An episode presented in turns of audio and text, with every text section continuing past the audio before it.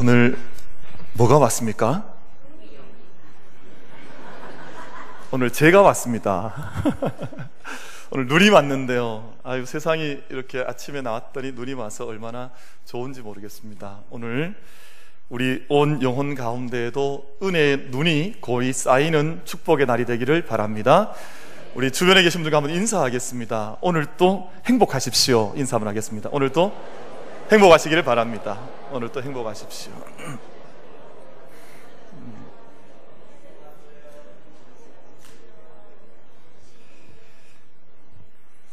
우리 시온 찬양대는 어디 전지훈련 다녀오셨습니까? 찬양이 우리 1월에 찬양을 시작하셔서 찬양 드리는데 찬양이 얼마나 귀한지 모르겠습니다. 우리 시온 찬양대 찬양 잘 감당하신 것 올려드린 것 감사하고 우리 하나님께 영광의 박수를 한번 같이 한번 드리도록 하겠습니다. 감사합니다. 오늘 일부 예배 때 호산나 찬양대 봤더니 젊은 청년이 하나 이렇게 들어왔어요. 그 이 시내라고 하는 우리 청년인데 들어와서 보니까 평균 연령이 반으로 확 떨어져 버렸어요. 얼마나 좋은지. 야, 그래서 혹여 우리 2부 예배, 우리 11시 예배 우리 드리는 우리 청년들이나 또 우리 식구들 가운데에서 우리 찬양대 함께 들어오실 분들은 그냥 여러분 기왕에 예배 드리는 거잖아요. 한 시간 하나님 앞에 예배 드리는 건데 찬양대로 서시는 것이 저는 영광스럽다고 생각합니다. 우리가 찬양대 하나님 앞에 그 영광스러운 찬양을 올려드리는 것이 얼마나 귀한 일입니까? 항소를 드림보다 찬양을 올려드리는 것이 더 귀한 제사라 그랬는데 그래서 혹여 그렇다고 다음 주부터 다 성가대 입고 다 오시면 안 되고 그러니까 혹여 마음에 좀 이렇게 소망이 있는 분들은 뭐 나이 관계 없습니다. 그러나 음치는 곤란입니다. 그러니까 어쨌든 잘 적절하게 한번 이렇게 찬양대에 서시고 싶으신 분들은 지원하셔서 우리 함께 찬양대에 서시는 것도 좋겠다 그런 생각이 있습니다. 감사하고요. 어, 우리나라의 불안 장애, 그 정신적 불안으로 인해서 정신과 치료를 받는 분들의 숫자가 50만 명. 그러니까 우리나라 인구의 100분의 1이에요. 그러니까 100사람이 모이면 한 사람은 정신과 치료를 받고 약을 먹으면서 자기의 불안을 이겨나가기 위해서 힘겨운 싸움을 싸워나가고 있습니다. 미국의 그 일간지 뉴욕 타임스에서 어떤 기사를 보도를 했는고 하니 한국인은 전 국민이 신경쇠약에 걸리기 직전 상태로 보인다. 이런 기사를 썼어요. 왜냐하면 정치 뭐 여러 상황을 볼 때 힘겨운 상황에 있다 아마 그런 이야기를 하려고 했던 것 같은데 두 가지 이유를 꼽았습니다. 급격한 경제 성장에 따른 물질주의 이것이 스트레스의 정신적 질병의 요인이다. 또 한 가지는 극도의 경쟁. 여러분 사람이 경쟁하면 마음이 평안할 리가 없지요. 마음에 늘 불안하고 걱정하고 염려하지요. 제가 그 미국에 사는 동안 그 동네 그 시 봤더니 고3 학생들도 오후 3시 되면 다 학교에서 나옵니다. 그 초등학교 아이들부터 고3 학생들까지 그 시에서 함께 마련한 운동장에 정말이에요. 다 함께 나와서 아이들이 오후 3시부터 한 대여섯 시까지는 함께 운동해요. 야구도 하고 축구도 하고. 그 아이들 참 근데 우리 아이들은 밤 12시 되어도 얼굴 못 보잖아요.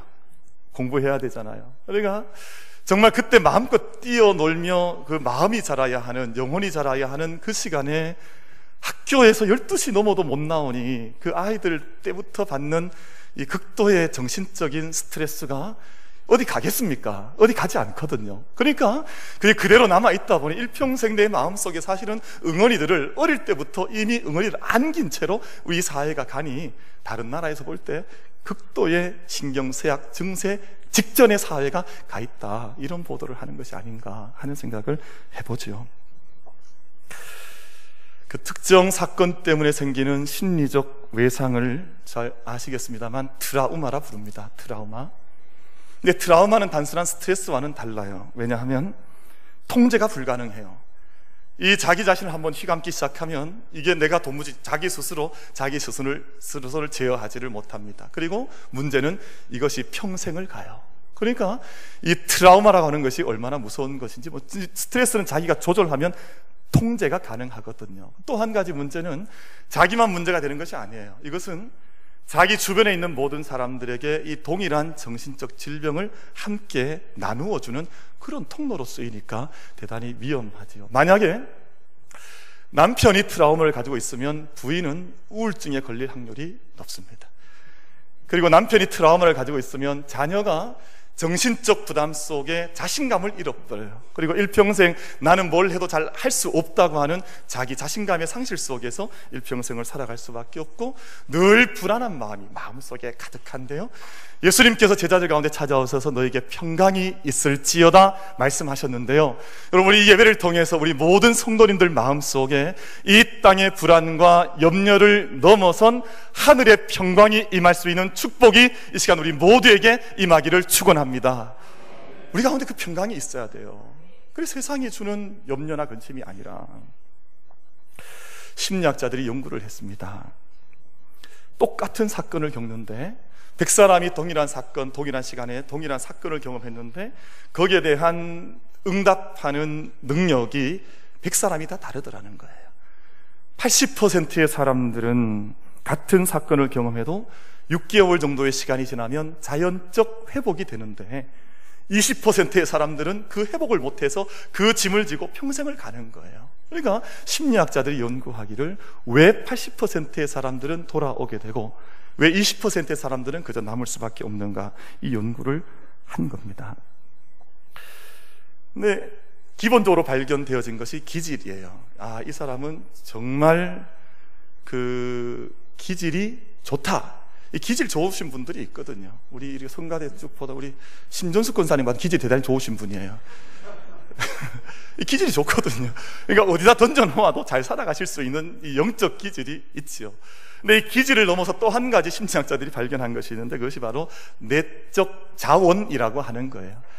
그 사람 속에 있는 내적 자원이 있으면 모든 문제를 쉽게 털어버릴 수 있는데 이 내적 자원이 없는 사람들은 어떤 조그만 문제가 와도 이 문제 속에서 늘 머리가 찌끈찌끈하고 막 혈압이 땡기고 뒷골이 땡기고 넘어질 수밖에 없고 이렇게 될 수밖에 없더라 하는 거예요. 내적 자원이 뭐냐?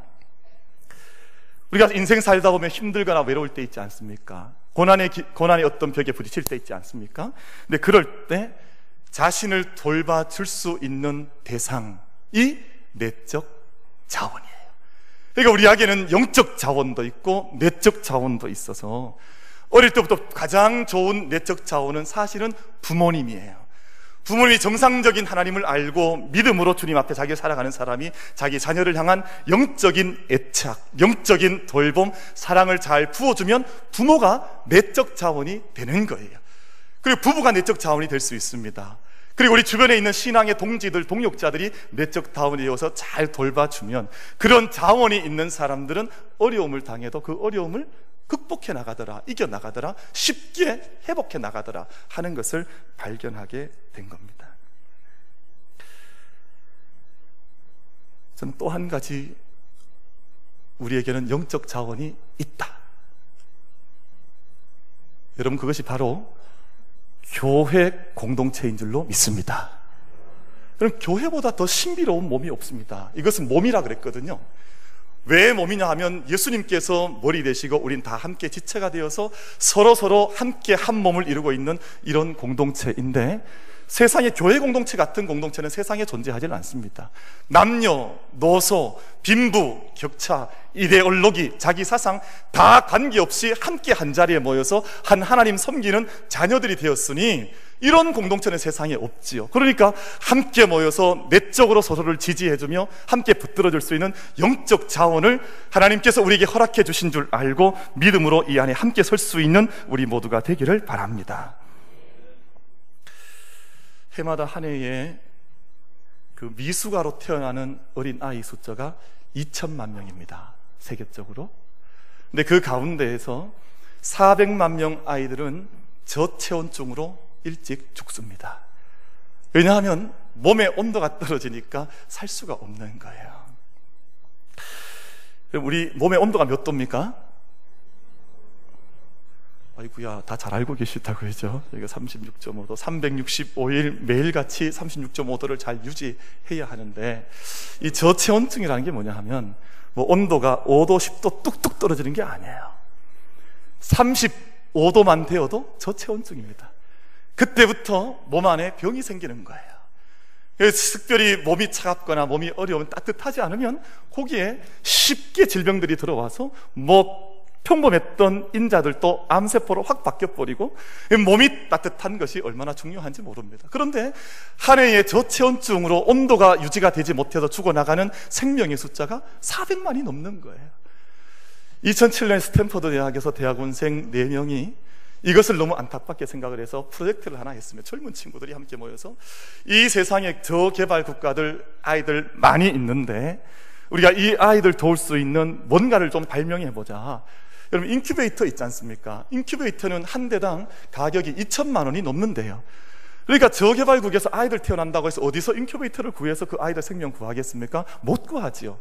그러니까 이 대학원생 스탠퍼드 대학에 있는 대학원생 4명이 함께 모여서 머리 싸매고 개발을 했는데 그게 뭐냐면 Embrace Infant Warmer라고 하는 기계를 발명한 거예요. 그러니까 Embrace라는 말은 영어적 표현으로 이게 껴안는다, hug한다 그런 뜻이거든요. 이 갓난 아기를 말해요. 그리고 워머는 따뜻하게 데펴주는 걸 말하지요.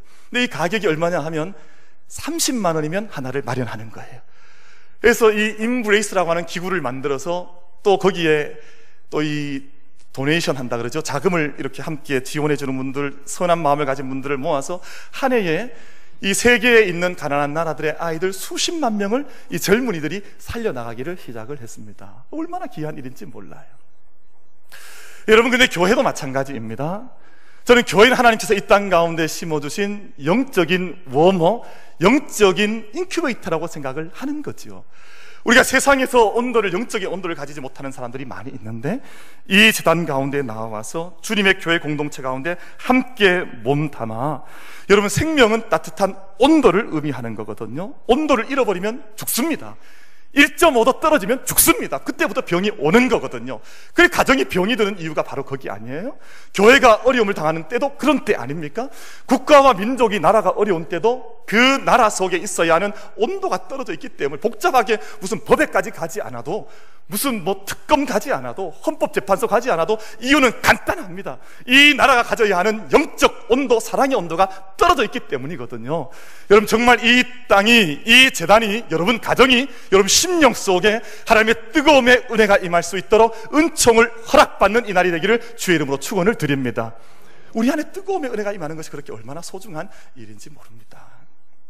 그래서 오늘 본문에서 주님께서 말씀하시기를 우리에게 한 말씀 하셨습니다. 너희가 서로 사랑해라. 너희가 서로 사랑해라. 이 한마디 말씀을 주님께서 우리에게 주셨습니다. 교회가 서로 영적인 내적 자원이 되는 거예요. 여러분, 그래서 이 땅에 10, 100분의 1이 다 정신병으로 약 먹고 우울하고 힘들어 하는데 함께 주의 공동체 생명 공동체 안에 뜨거움의 자리에 초청하여서 그 은혜의 뜨거움이 임하는 자리에 함께 찾아나와 생명 회복하고 마음이 뜨거움을 얻고 이 세상에 맡기신 모든 사역들 힘있게 감당해 나갈 수 있도록 함께 격려하며 돕는 사랑의 역사가 저들 가운데 나타나게 되기를 주의 이름으로 축원을 드리겠습니다. 서로 사랑하라. 서로 사랑하라. 요한복음에서 예수님께서 이 모습을 우리에게 어떻게 하면 서로 사랑할 수 있는지 참 사랑하라 그래도 저희가 참 못해요 사실은. 이 처음 사랑하는 거 참 쉬울 것 같은데 참 좋을 것 같은데 해보면 참 설명할 길이 없이 어려운 게 사랑인 것 같아요. 저희가 예배 함께 드리지만 우리 우리 처음 오신 낯선 분들은 옆에 있는 분과 인사하는 것도 사실 대단히 어렵습니다. 이게 참 그래서 제가 제가 이 반대 의견을 많이 받아요. 목사님 그러면 성도 다 떨어집니다 옆에 있는 분하고 자꾸 인사시키면 부담스러운 사람들 교회 안 나옵니다. 저한테 협박하는 분들이 많아요. 제가 이 협박 많이 들었는데 꿋꿋하게 하잖아요. 매주마다 합니다. 하는 이유는 여러분 이거 훈련하지 않으면 안 되거든요. 이게 입이 잘 안 떨어져요. 여러분. 그래서 훈련해서 어쨌든 자녀에게 한마디 할 수 있도록 여러분 경상도 남자 아버지들은 자녀에게 사랑한다 말 한마디 하는 것은 이게 소가 도살장 끌려가는 거하고 똑같습니다. 한마디 그 말을 못해. 내가 아들아, 내가 너를 사랑한다. 우리 해주신 남자 성도 손 한번 들어보십시오. 아마 희박할걸요? 아이를 가슴에 품어 안고 내가 너를 사랑한다. 여러분, 아이들이 정말 그 한마디 들으면 가슴에 억눌려 있었던 것들이 막 체증들이 내려가면서 펑펑 우는 아이들도 있습니다. 왜냐하면 부모로부터 그 경험을 못 해봤거든요. 그러니까 저희가 그 은혜 훈련해야 하는데 예수님께서 요한복음 13장에서 그것 우리에게 가르쳐 주셨어요. 말씀해 주셨습니다. 뭐라고 말씀하셨는고 하니 요한복음 13장 1절 말씀을 보면 6월절 전에 예수께서 자기가 세상을 떠나 아버지께로 돌아가실 때가 이른 줄 아시고 세상에 있는 자기 사람들을 사랑하시되 끝까지 사랑하시니라. 저는 이 말씀이 얼마나 좋은지 몰라. 이 말씀을 읽을 때마다 너무 감격스럽고 너무 고마운데 이 땅에 있는 자기 사람들 사랑하시되 끝까지 사랑하셨다 하는 말씀이 얼마나 귀한 말씀인지 모르죠. 근데 이 말씀 이에 예수님께서 행하셨던 것이 바로 세족하는 일이셨습니다. 겉옷을 벗으셨습니다. 수건을 허리에 두르시고 대야에 따뜻한 물을 준비하시고 그리고 제자들의 발을 한 사람 한 사람 씻겨 주시고 닦아 주셨습니다. 제가 이 경험이 있습니다. 제가 어떤 영성 훈련에 한번 참여했던 적이 있는데 그 마지막 날 새벽이었던 것 같습니다. 마지막 날 새벽에 잠을 다 깨우길래 다 함께 일어났는데 어디로 다 이끌어 가더라고요. 그래서 갔더니 어떤 공터 같은 곳에 갔더니 의자가 동그랗게 되어 있고 이 뭔가 좀 분위기가 이상해요. 봤더니 거기 한 사람씩 앉혀 놓은 후에 잠시 뒤에 어디선가 나타난 사람들이 갑자기 한 사람 한 사람 앞에 다가오더니 무릎을 꿇고 그 앞에서 세족시켜 주더라고요. 우리가 신고 있던 양말 벗기고 대야 속에 발 집어넣고 한 사람 한 사람 발 다 닦아준 다음에 준비된 깨끗한 수건으로 발 닦아주고 그리고 준비해온 새 양말을 또 이렇게 신겨주는데 저는 좀 이렇게 좀 약간, 약간 덤, 이렇게 좀 우둔해가지고, 뭐가 이런 일이 새벽에 있나, 이렇게 보는데, 옆에 사람들이 다 펑펑 우는 거예요. 세족식 경험, 그 경험이 평생 가슴 속에, 그분들 마음 속에 남은 거예요. 누군가 내 발, 발이 얼마나 고단합니까? 일평생 걸어가려고 하면. 근데 그 발을 그 누군가 만져준 적이 없는데, 그 새벽에 따뜻한 물에 담그고 만져주고 새양말 신겨주니까 사람들이 펑펑 우는 겁니다. 예수님께서 무슨 말씀하시는 거 하니? 요한복음 13장 14절 15절 말씀에서 내가 주와 또는 선생이 되어 너희 발을 씻겼으니 너희도 서로 발을 씻기는 것이 옳으니라. 내가 너에게 행한 것 같이 너희도 행하게 하려 하여 본을 보였노라. 예수님께서 이 일을 그렇다고 지금 나 양말 벗지 마십시오 지금 뭐 신발 벗고 또 목사님 씻겨주십시오. 이러면 제가 할 수 없으니까 하지 마시네. 여러분, 다 세족식 하라는 말이 아니라 너희 안에 서로 이 정신, 서로 이 사랑, 서로 이 믿음 가지고 살아가는 그 인생이 정말 복된 인생이요. 구원받은 자의 인생이 아니냐. 예수님께서 이 말씀 하시고 나서 마지막 약속하신 것 한 가지가 있습니다. 너희가 이것을 알고 행하면 복이 있으리라 이 말씀하셨어요. 여러분 정말 이 정신으로 살아가면 왜 가정이 복을 못 받겠습니까? 이 정신이 이 나라 민족 속에 있다면 왜 이 나라 이 민족이 제사장 민족이 되지 않겠습니까? 여러분 정말 이 주님의 말씀을 따라서 이 세상이 회복되는 놀라운 역사가 이 땅 모든 삶의 자리에 나타날 수 있게 되기를 주님의 이름으로 축원을 드리겠습니다. 그럼 그런데요. 발을 씻기는 것은 모든 사람들이 할 수 있으나 아무나 하는 것은 아닙니다. 모든 사람들이 두 손이 다 있으니까 다 할 수 있지요. 누가 못하겠습니까? 그런데 아무나 하는 것은 아니에요. 성경 말씀, 요한복음 말씀 읽어보면 누가 하느냐? 예수 그리스도께 붙어 있는 자들이 이 일을 할 수 있다. 그렇게 말씀을 하십니다. 예수와 함께 연합된 사람들, 예수님과 함께 교제하는 사람들, 예수님께서 그 심령 안에 와 계시고 또 그 자신이 예수님께 접붙어 있는 사람들만 그 일을 할 수 있다 말씀하시지요. 요한복음 15장 4절과 5절 말씀에서 내 안에 거하라. 나도 너희 안에 거하리라. 가지가 포도나무에 붙어 있지 아니하면 붙어 있지 아니하면 붙어 있지 아니하면 절로 과실을 맺을 수 없음 같이 너희도 내 안에 있지 아니하면 그러하리라 나는 포도나무여 너희는 가지니 저가 내 안에 내가 저 안에 있으면 이 사람은 과실을 많이 맺나니 나를 떠나서는 너희가 아무것도 할 수 없습니다. 무슨 말입니까? 세상 사람들 한 번씩 선한 일 할 수 있지요. 그래서 믿지 않는 분들도 때때로 깜짝 놀랄 만한 선한 선행을 하는 것들을 우리가 보지 않습니까? 근데 그런 차원이 아니라 정말 내밀하게 세밀하게 감추어진 자리에서 영적으로 하나님 보실 때 인정하실 수 있는 이 땅의 사람들은 예수 그리스도께 붙어 있는 사람들, 예수 그리스도와 함께 늘 연합하여 그 교제의 힘을 잃어버리지 않은 사람들만 발씹기는 남섬기는 종의도를 행할 수 있다. 그렇게 말씀을 하십니다. 제가 십 수년 전에 그 부교육자로 섬겼던 교회가 지하교회였습니다. 지하교회. 저는 제가 이제 목회를 이제 조금 이제 2, 3년 뒤가 되면 30년 보통 그런 것을 위대하신 목사님들은 성력 30년 이렇게 표현하시대요. 그래서 제가 저도 이제 30년을 앞보고 있는데 제가 30년 동안 교회를 통해서 훈련받고 몸담아 오면서 지하교회를 두 번 경험해 봤습니다. 여러분, 우리 교회는 어떤 교회입니까? 우린 지상교회잖아요. 우린 지하교회가 아니에요. 근데 지하교회는 참 어렵습니다. 왜냐하면 제가 운전해서 길거리 지나다닐 때 때때로 교회를 봐요. 그런데 어려운 교회가 많습니다. 여러분, 2층은 노래방, 3층은 가라오케, 지하의 교회. 이런 교회도 있잖아요. 그럼 지나가다 기도하게 돼요. 하나님, 저 교회를 도와주십시오. 저 교회 은혜를 베풀어 주십시오. 이렇게 되잖아요. 저도 그 처음 교육전사 시작했던 그 교회가 지하교회였습니다. 그러니까 신학교 학기 때 다니면서 이제 옷가지나 책들을 교회 여름 방학 때면 갖다 놓는데 방학 마치고 나면 다 버려야 됩니다. 옷에 곰팡이 쓸지요, 책 곰팡이 쓸지요, 쓸 수 있는 게 하나도 없어요. 제가 두 번째 섬겼던 지하교회가 제가 지금 말씀드린 이 교회인데 부목사 때, 부목사로 교회 섬길 때 지하교회였습니다. 근데 이 교회가 평소에는 문제가 없는데 언제 문제가 생기냐? 여름 장마철에 문제가 생겨요. 이 교회를 어떻게 지었는지 모르지만 그 교회 건물 안에 정화조가 같이 있는 거예요. 연결이 되어 있습니다. 그러니까 이 장마철에 비가 많이 넘치면 교회 본당으로 뭐가 흘러 들어와요. 그러니까 흘러 들어오면 그걸 어떻게 하겠어요? 근데 때때로 언제 연락이 오냐 하면 토요일 밤 12시에 전화가 오는 거예요. 그 비가 오니까 넘치는 거죠. 제가 뭐가 넘치는지 말을 안 해도 다 알고 계시죠? 그럼 이게 바닥에, 교회 바닥에 이게 둥둥 떠다니는 거예요.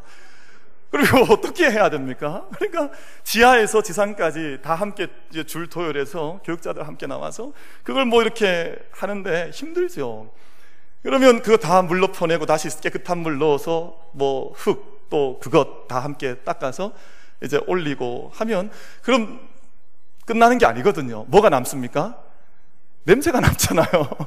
어떻게 하겠어요? 우리 군대에서 배운 건데 있거든요. 치약을. 군대에서 럭키 치약 풀어가지고 이 침상 다 닦고 그랬었거든요. 그럼 냄새가 빨리 가니까 치약 온 교회다 다 풀어서 그 닦고 그 청소하고 그렇게 밤새워 일하면서 다음 주일 아침을 준비했습니다. 근데 지금 생각해 보면 그때 같이 일했던 분들 중에 교회 일꾼들이 있는 거예요. 밤 12시에 전화했는데요. 그 전화 받고 밤 12시에 교회에 문제가 있으니까 나와서 함께 그 오물들 다 닦아내었던 얼굴들이 지금도 기억이 납니다. 왜 그렇게 밤 12시건 새벽이건 나와서 그 재단 바닥 닦을 수 있었을까? 여러분 그 이유를 저는 다른 데서 찾지 않습니다. 단 한 가지 이유가 있다면 예수 그리스도와 함께 교제할 수 있기 때문에 그 똥바닥에 들어가서 우리 좀 거칠게 표현합시다. 뭐 바닥에 있는 똥 치워내고 물 걷어내고 바닥 정리하면서 다음날 예배 준비할 수 있는 것 아니겠습니까? 여러분 저는 그렇게 믿는데요. 만약 우리 가슴과 우리 심령 속에 눈, 눈 위에 눈물 마르면 반드시 가슴 치며 눈물 흘릴 때가 옵니다. 그러나 정말 내 안에 있는 예수 그리스도와의 교제 때문에 내 마음 속에 뜨거움이 있고 내가 하나님 앞에 나아가 이 모든 수가 영적으로 연합되어져 있어서 내 발을 씻기신 그분의 은혜 앞에 내가 응답하는 삶을 살겠다 결단하면 그 삶 속에 기쁨의 찬송과 영광을 주님께서 허락해 주실 줄로 믿습니다. 그렇지 않겠습니까? 그래서 오늘 내 마음속에 정말 가슴 절절하게 예수 그리스도와 연합된 사랑과 믿음을 내 영혼 속에 정말 연합의 교제의 은혜를 가지고 있는가 하는 것이 중요하겠지요. 오늘 본문 말씀 예수님께서 주님의 사랑을 맛본 자들에게 이제 이별의 자리에서 마지막 마지막 이별의 명령입니다. 마지막 계명이죠. 작별 명령인데 다시 한번 말씀드리자면 서로 사랑해라. 서로 사랑해라. 이 계명을 주셨습니다. 예수님께서 사랑하는 사람 위해서 끝까지 사랑하시되 가장 좋은 것 생명을 나누지 않으셨습니까? 우린 그 믿음을 고백하잖아요. 십자가 상에서 우리에게 가장 좋은 것, 가장 인간 중에 인간의 일 가운데서 가장 귀한 생명을 주셨기 때문에 우리 역시 사람이 친구를 위하여 목숨을 버리면 이보다 더 앞서는 사랑이 없다고 하신 그 말씀을 기억하는 사람들로서 내가 가장 좋은 것을 내가 가장 가지고 있는 그 무엇을 나는 어떻게 나누며 살 수 있을까? 그 믿음의 요구를 믿음의 질문을 오늘 우리가 함께 받고 있는 것입니다. 예배에 와 있는지 모르겠습니다만 제가 우리 청년 우리 교회 우리 자녀 한 친구 소개를 좀 하려고 그럽니다. 뭐 직접 이름을 거론하는 것은 별로 좋지 않을 수도 있겠습니다만 뭐 저희 식구 이야기니까 저희 자녀 이야기니까 제가 마음 편하게 하겠습니다. 혹시 와 있는지 모르겠습니다만 그 대한이라고 하는 친구가 있어요. 대한이 이 친구가 이제 얼마 전에 고등학교 졸업하고 지금 이제 그 취업을 바로 나아갔는데 지금 그것 때문에 늘 이렇게 좀 왔다 갔다 거리는 중에 있습니다. 근데 이 친구는 어 부모님의 반대 속에 혼자 신앙생활을 하고 있어요. 그래서 이 친구가 금요 기도에 나오는데 열심히 나옵니다. 금요 기도에 나와서 바로 요 앞자리 우리 군사님들 앉아 계신 요 자리에서 기도합니다. 근데 이 친구가 얼마나 열심히 기도하는 거 하니? 근데 기도를 가만히 들어보면 기도 제목이 단순해요. 하나님, 우리 부모님들 교회 나오게 해주십시오. 저는 가족이 나와서 함께 기도 드리는 것, 예배하는 것 정말 부러운데요. 하나님, 우리 부모님들과 함께 나와서 예배 드리게 해주세요. 이 기도를 드리는 거예요. 제가 참늘 귀하게 생각합니다. 그래서 제가 때때로 함께 교회 스쳐 지나가도, 가다가도 잠깐 멈춰서서 이 친구와 함께 이야기 잠깐 나누고 교제해 주는데요. 너무너무 귀한 친구라고 저는 그렇게 생각을 해요. 근데 얼마 전에 제 방에 똑 목양실에 갔더니 뭐가 종이 가방이 하나 걸려 있어요. 종이 가방이 뭘까? 제가 턱 열어봤더니 이 대한이가 놓고 간 거예요. 뭐냐 하면 안에 보니까 성경책이 들어있는 거예요. 이 안에 편지가 들어있어요. 그래서 제가 이렇게 읽어봤더니 사연이 그렇습니다. 부모님이 신앙을 너무 반대하시니까 집안에 성경을 둘수 없는 거예요. 지금까지 고등학교를 다녀서 학교에 성경책을 사물 안에 보관을 했었고 교회 올 때마다 그걸 들고 몰래 몰래 왔는데 학교를 졸업하니까 이 물건을 갖다 놓을 수 없잖아요. 성경을 둘 수 없잖아요. 그래서 저한테 가, 지고 온 거예요. 그래서 목사님 언젠가 제가 자유롭게 예배드리게 될 때 그때 저한테 건네주세요. 하고는 편지랑 성경을 제 방에 걸어놓은 거예요. 제가 마음에 얼마나 짠한지. 어쨌든 야, 이 아이 어쨌든 위해서 기도하자. 아마 이 친구 위해서 기도해야 된다. 그 생각을 하는 거죠. 근데 제가 이 친구랑 교제하면서 재밌는 것 들었어요. 목사님 저 어제 헌혈했어요. 그래서 제가 근데 그 횟수가 만나면 또 몇 달 또 헌혈했다 그러고 뭐 또 헌혈했다 그러고 그래서 야 너 그러다 쓰러지겠다. 무슨 헌혈 그렇게 자주 하냐. 몸 생각해가면서 헌혈해라. 그래서 헌혈을 그동안 몇 번 했냐? 물었더니 애가 35번 했다는 거예요. 35번 했다길래, 야, 무슨 헌혈을 고등학생이 35번을 하냐. 왜 헌혈 하는데? 제가 물어봤습니다. 그랬더니 이 친구 대답이, 목사님, 저는 한 사람 살리고 싶어요. 자기 친구 중에 얼마 전에 병이 작년에 자기 친구한테 왔다는 거예요. 친구한테 병이 와서 백혈병으로 아이가 고통받고 있는데 목사님, 제가 이 친구한테 헌혈 증서 10장 줬어요. 너무 좋아하는 거예요. 나는 이 아이 살리고 싶어요. 그런 거예요. 그러니까 이 아이 마음이 얼마나 순수합니까? 얼마나 깨끗합니까? 그럼 저희가 은혜 받는 것이요. 그리고 사람 살면서 신앙 공동체 함께 경험해 나가는 것이요. 설교, 위대한 설교 한 편 듣는 게 중요한 것이 아닙니다. 여러분 설교 많이 들은들 뭐 합니까? 자기 삶이 하나님의 사랑을 정말 영적인 가지가 되어서 예수 그리스도에 접합되지 않으면 아무 소용없는 것 아닙니까?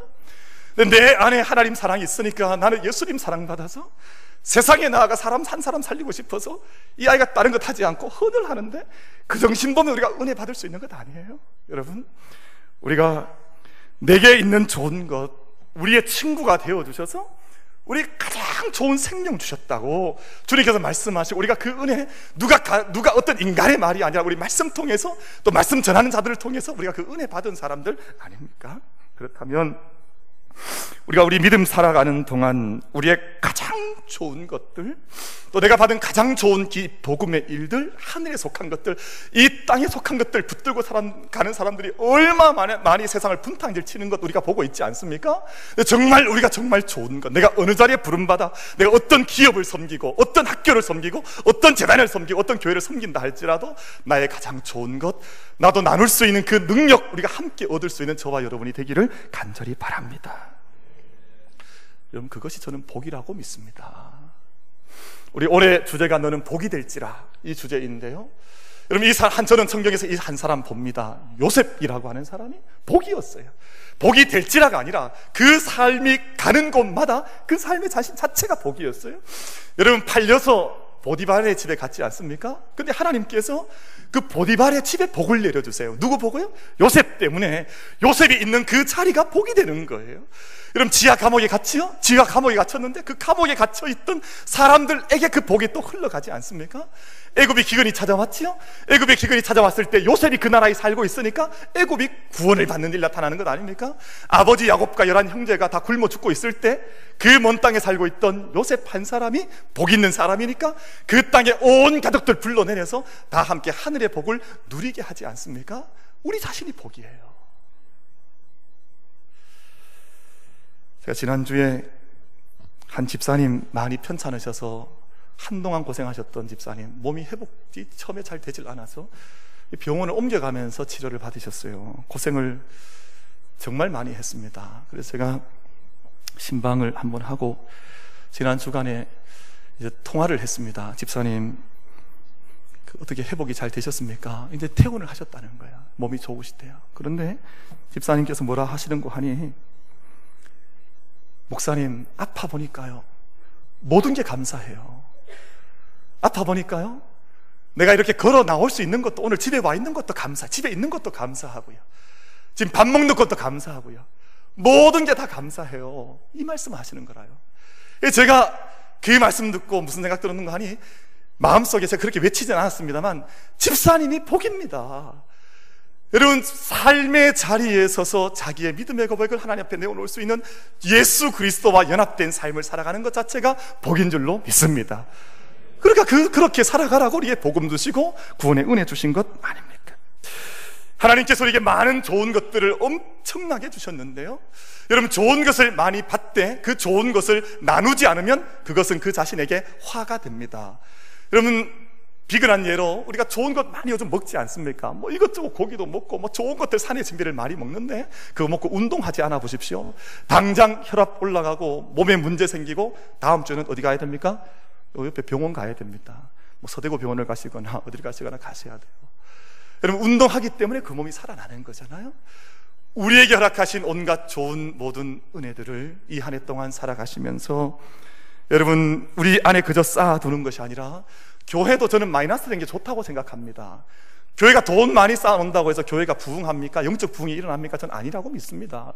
여러분, 교회가 마이너스가 되든 하나님께서 어떤 은혜를 더하든 우리에게 주신 하나님의 사명을 넉넉히 감당해 나감으로 그 위에 은혜 위에 은혜를 부어주신 하나님의 은총을 우리 가정도 개인도 이 재단도 이 나라 이 민족도 함께 경험해 나가는 은총이 우리 모두에게 임하기를 주님의 이름으로 축원을 드리겠습니다.